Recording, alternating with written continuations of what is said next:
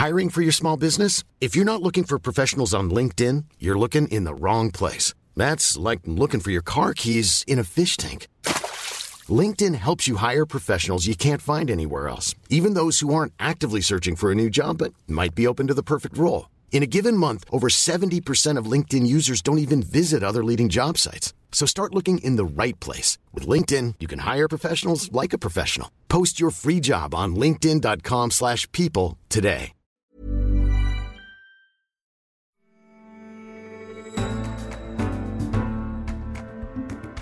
An intriguing setting for a Shakespeare play four centuries on might have us look no further than 2020, a year of plague, power struggles in a mighty state, and larger than life leaders dividing loyalties and picking fights.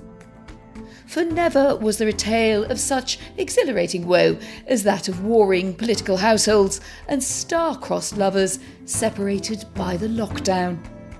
For centuries, people around the world have turned to the comedies, tragedies, and histories of William Shakespeare to make sense of the struggles of their own times. And despite there being just one explicit reference to America in the English playwright's work, in the Comedy of Errors, and extra points if you didn't need to Google it, the US regards A Lad from Stratford upon Avon as one of its own. There are nearly 150 summer Shakespeare festivals in America, dwarfing the number held anywhere else in the world. You're listening to The Economist Asks. I'm Anne McElvoy, and this week we're asking in an era of political turmoil and pandemic, what would Shakespeare make of Trump's America? My guest today has spent his career studying the life and works of the immortal bard. James Shapiro is Professor of English and Comparative Literature at Columbia University and author of several books. His latest is Shakespeare in a Divided America, and it explores the influence that the writer had on American society and what his works can tell us about the nation's history and maybe about its future too. James Shapiro, welcome to The Economist Asks. It's a delight to be here with you. Uh, when you started writing this book, coronavirus wasn't on anybody's mind. Plagues, however, do form a key part of William Shakespeare's life, and their echoes are there uh, in his work. So, how much of a parallel do you think you can draw there? We tend to think of Shakespeare living and writing in a bucolic Elizabethan London, but the opposite was the case. Shortly after he began writing plays in 1592 93, a terrible outbreak of plague struck London, took away the lives of one out of every seven Londoners. A decade later, in 1603, plague returned with a vengeance, taking the lives of one out of every five Londoners. And that plague would recur until 1610. So, really, the second half of Shakespeare's career, in which he wrote his great tragedies, he was either writing for a theater going public that was recovering from an epidemic, was anticipating one, or was in the midst of one. So, where would we see that in the writing? That's a harder question to answer. That's why we got a professor on. Yeah. You know, sometimes it's a problem of why something is missing. Hmm. Shakespeare kills people in lots of ways, drowns them, hangs them, decapitates them, but not death from plague. And one of the reasons for that is it's all around the authorities shut the theaters because they don't know what causes plague, but they know that social distancing flattens the curve. Are you suggesting that Shakespeare doesn't allude directly to plague because it's too close to home, if you like? It's it's a bit too close to the business model for a, a jobbing playwright. It is except for the rare moments where he just lands on plague. Mm. So when King Lear calls his daughter Goneril a plague sore, a carbuncle, that's about the worst thing anybody could say in a crowded Globe Theater in 1606 because that mark of plague was pretty much a death sentence, not only to the person carrying it, but to those who would be infected by the bearer of plague. So the moments are rare, but they are punishing. I'm very much aware reading Shakespeare's tragedies written during this period, like King Lear, Macbeth especially, that there are lessons for us that I've overlooked in a lifetime of reading and teaching and going to see these plays. You've been writing about Shakespeare for nearly 30 years, and you say that your latest work, Shakespeare in a Divided America, was inspired by President Donald Trump. and by the 2016 election. Now, I mean, it perhaps sounds a bit rude to say this to someone who's just called a book Shakespeare in a Divided America, but it's not exactly news to us that America is divided. It's not news that a lot of people of a liberal persuasion think that to be perhaps more so since the advent of Donald Trump. But there's something powerful enough in this phenomenon to make you think, I am going to link Donald Trump and William Shakespeare. What do you think that was? There was a question that most of us have now forgotten shortly after November 2016. Was Donald Trump an aberration? Are the issues that have propelled Donald Trump into the White House, whether they're racism, immigration, gender issues, what are they of greater long standing in American culture? Or is this really about one extraordinary and talented political operator? And my friend and colleague at Harvard, Stephen Greenblatt, wrote a wonderful book called Tyrant, in which he argued this is about one guy. I was less convinced. And Shakespeare is a wonderful tool since we don't agree about almost anything in America. Shakespeare, over the course of the past two centuries, has been the only writer that all Americans, whatever their cultural predispositions, left or right in the culture wars may be, they claim Shakespeare. And that's why I undertook that book and started going to southern states to talk to people and get out of my New York City bubble. Uh, always a good idea. And that idea, I suppose, of whether it is all about one man, and it usually is in, in the powerful positions one man in, in Shakespeare. There is often a balance in, in the plays, isn't there, between how much is the tyrant simply something pops up and uh, is going to have to be vanquished for the flourishing of society, and how much there is buy in from, from people to that idea, to power, to excess, to demagoguery. It is attractive in Shakespeare as well as repellent, isn't it? It is, but ultimately, I think this is less about questions of tyranny than deeper questions about who and what is an American and how we have forged this republic. The public theater stages for free two plays in Central Park every summer, two Shakespeare plays. And it's the legacy of Joe Papp, who created this in the 1960s. The artistic director of the Public Theater, Oskar Eustis, right after Trump's election, decided he would restage Julius Caesar. Hadn't been done in the park in many years, not an easy play to do. And because, in addition to being an academic, I also serve on the board of the Royal Shakespeare Company and, and I advise the Shakespeare productions in the park in New York, I was brought in at an early point to have conversations about how this was going to go. I don't tell directors what to do, but I'm a sounding board. Oskar Eustis decided he was going to stage this in modern dress in which Julius Caesar is assassinated, the knives come out, and he is killed on stage. And he had a trick up his sleeve. Being an artistic director means you have an unlimited budget. So we hired 50 actors who did nothing but sit in the audience until the moment Caesar was assassinated. And then they stood up and jeered and attacked the conspirators for having butchered this Trump like Caesar. And what he was trying to do was create a sense of whiplash in the audience, mostly liberal New York City, make them realize that their deep wish to remove Trump by undemocratic means would necessarily destroy the republic you could see the potential sort of dangers as well as the potential of that kind of treatment. Anything that deals with assassination is, is particularly sensitive around American presidents, so whether they're loved or loathed or loved and loathed, as in, in this case.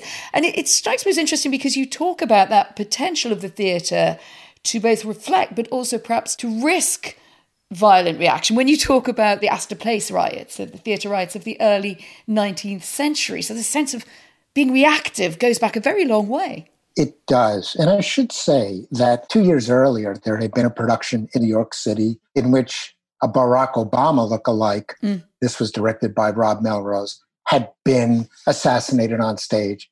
And no one took offense by that. So no one really expected that far right, alt right agitators would offer $1,000 to anybody who would burst into the theater and disrupt this production. And what happened was threats against the actors, against the director and his families, threats against theater companies across America soon followed in an effort to shut down this production. So I was sitting in the audience night after night, and I realized something about America that would soon be reported, but wasn't really quite clear at that moment, which was that the right was going to play to win and the left was going to play to engage in certain ways. And that may be a bit of an exaggeration, but if you were sitting there watching individuals rush from the audience onto stage and confront the actors, you would have thought the same thing. You could also have thought, in a sense, that is what was being aimed for. If you do something that is so provocative, and actually, it's obviously this doesn't apply if you have people facing actual physical danger, but wanting to engage and, and enrage the the argument from theatre of cruelty to theatre of poverty. There are lots of schools of theatre that have sought to do that. I am just perhaps hinting that you might be being unduly shocked by the reaction that it got? Now speaking in 2020 that's a very reasonable mm. response. But the pressure for mm. me was so great.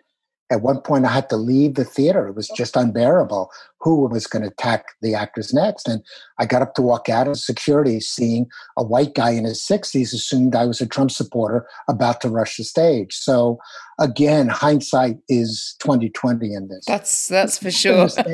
We've gone a bit into that divided america that we see in front of us now. But in the book you range very widely and you choose many moments from american history and you examine them through shakespeare's work. There's an atlantic between us. Shakespeare's the local lad from up the road here in pretty small England by comparison. When does the American fascination with Shakespeare begin? It begins in the early 19th century, and it may well be that the sounds of the King James Bible and the sounds of Shakespeare made Shakespeare sound like scripture, or secular scripture. It may well be that we didn't have writers as good as Shakespeare, and we adopted an English national poet as our own you would have thought after 1776 we would have broken mm. with you culturally as well as politically, but that did not happen. So by the time you get to the early 19th century, individuals like Abraham Lincoln, who had no formal education to speak of, was being raised in part on a book his stepmother brought to his home on the prairie, that log house, and it had 32 excerpts from Shakespeare, which he memorized and recited for the rest of his life. So Shakespeare took over America in a way in the 19th century and became common currency across the classes. That seems relatively late. I'm really interested in that. What accounts for the peaks uh, or indeed are there troughs in his influence too? I think that's true. And I think that uh, there are peaks and valleys.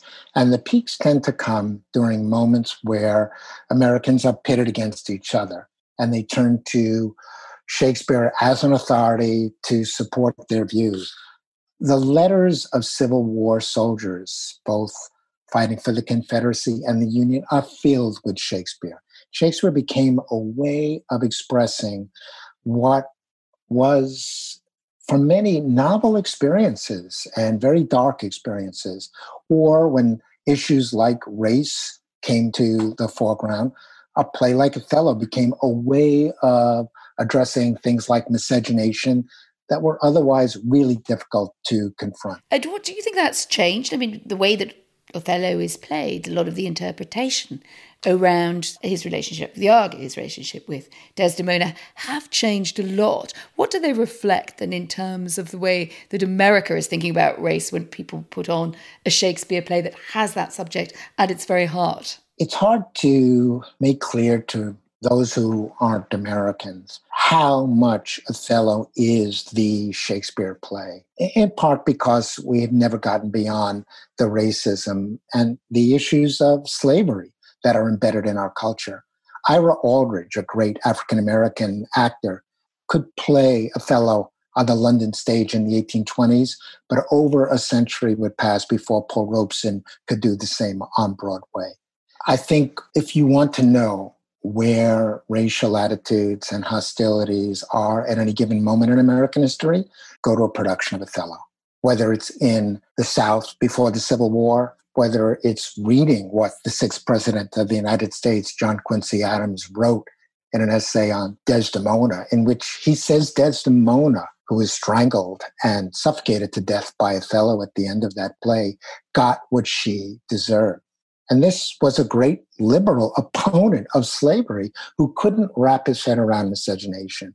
So Othello, in that example and in more contemporary ones, becomes a way of grappling with the most difficult problem in American society. Throughout American history, Shakespeare also garners fans from across the political spectrum, but both Abraham Lincoln and his assassin, John Wilkes Booth, shared a love of his works. I suppose not coincidentally that that assassination takes place in the theatre, but what do you make of that? I think, in a way, it was inevitable. You had mentioned the Astor Place riots earlier that took place in May of 1849. And unlike your fellow countrymen's responses to Shakespeare, we shed blood over Shakespeare. The Astor Place riots led to a fight over a production of Macbeth by a British actor. 20 people were shot by the militia, over 100 injured. So we take this stuff seriously and we take it to an extreme. And one of those extremes was the moment when a leading Shakespeare actor in America, John Wilkes Booth, shot another lover of Shakespeare, Abraham Lincoln. And he leaped onto the stage and he said, Sic semper tyrannis, thus always with tyrants. A little kind of mini production of Julius Caesar, if you will, before he raced out the back of the theater and tried to escape. And do you think that there is also a reflection of Shakespeare in the action of American presidents in the, the past or today? We find, for instance, people often adopt a kind of Shakespearean tone or even a sort of slightly cod Shakespearean tone. I would say it's a bit there in the rhetoric of Boris Johnson, for instance, in the UK, because it is associated with power and because it's recognizable. I think Boris is a really interesting example. Before the Brexit controversy, he sat down with a number of Shakespeare scholars, myself included, to talk about Shakespeare and was planning, as you know, to write a book about Shakespeare mm. because he is a good enough politician to know that seeing the world through a Shakespearean lens is a valuable thing to do uh, I'm, I'm still waiting for the call from Donald Trump. And how much awareness would you say that Donald Trump has of Shakespearean language? I was going to ask if you've ever heard him consciously or unconsciously echo Shakespeare. I think it's a bit of a cheap shot sometimes to say, well, he doesn't read books. I mean, like, you know, quite a lot of people don't read as many books as they say they read. Like, but I think there is something interesting about the way that Donald Trump communicates, which is both very vernacular to the point of demagoguery, but it connects and this has a certain grandiosity. It strikes me that that's it's not unknown in, in Shakespeare, is it, to, to have that combination? You're exactly right. And I think that Donald Trump would be a brilliant brilliant reader of Shakespeare, whether it's the Jack Cade Rebellion in the early Henry VI plays or Richard III.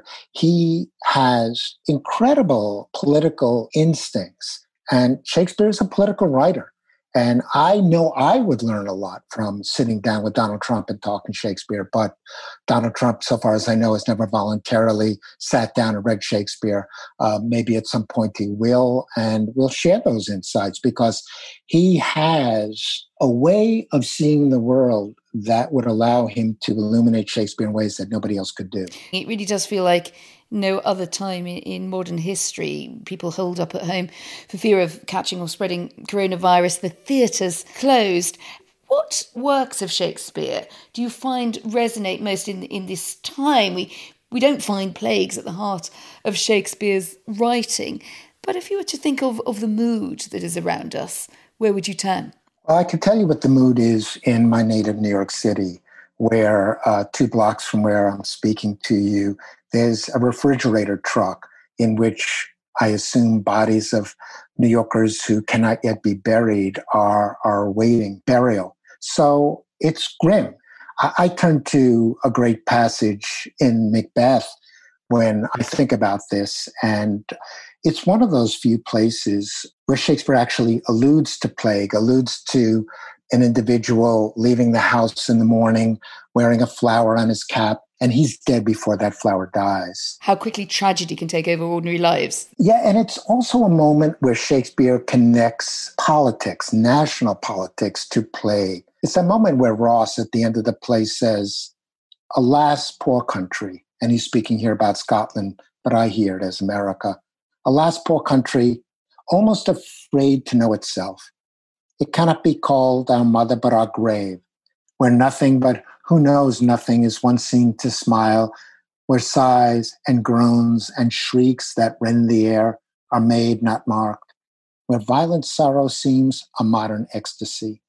The dead man's knell is there, scarce asked for who, and good men's lives expire before the flowers in their caps, dying or ere they sicken. Well, that's a Brooklyn accent. Can't act with that. But there's no passage that I know in Shakespeare that better captures the mood of coronavirus in late spring New York in 2020. And rightly, you're reflecting on the somber side of Shakespeare's writing, but I think it would be unfair to go without reflecting on the comedy and on the life enhancing and the, the resilience of Shakespeare that storylines often do end with a new order, often a new social order. And what would you turn to if you wanted, shall we say, light relief, but perhaps also spiritual light relief from the times around us? I love the comedies, and Much Ado is a great example. And I've just been rewatching a production that was staged at the Public Theater last summer. I'm reminded at the end of that play that they go back off to war, that Shakespeare doesn't leave us in a fantasy land at the end of these comedies.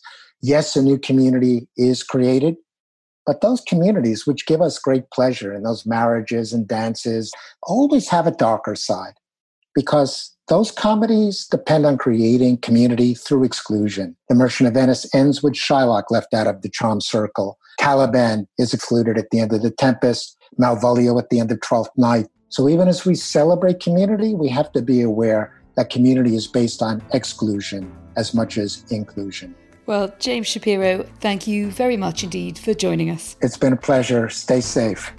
And before we're melted into air, thin air, podcast air, we'd love to know what you think. Which Shakespeare play best sums up the trials and tribulations of our own time? Write to us radio at economist.com or you can tweet us at Economist Radio. And for more of our journalism, please do subscribe to us, economist.com slash radio offer. I'm Anne McElvoy and in London. This is The Economist.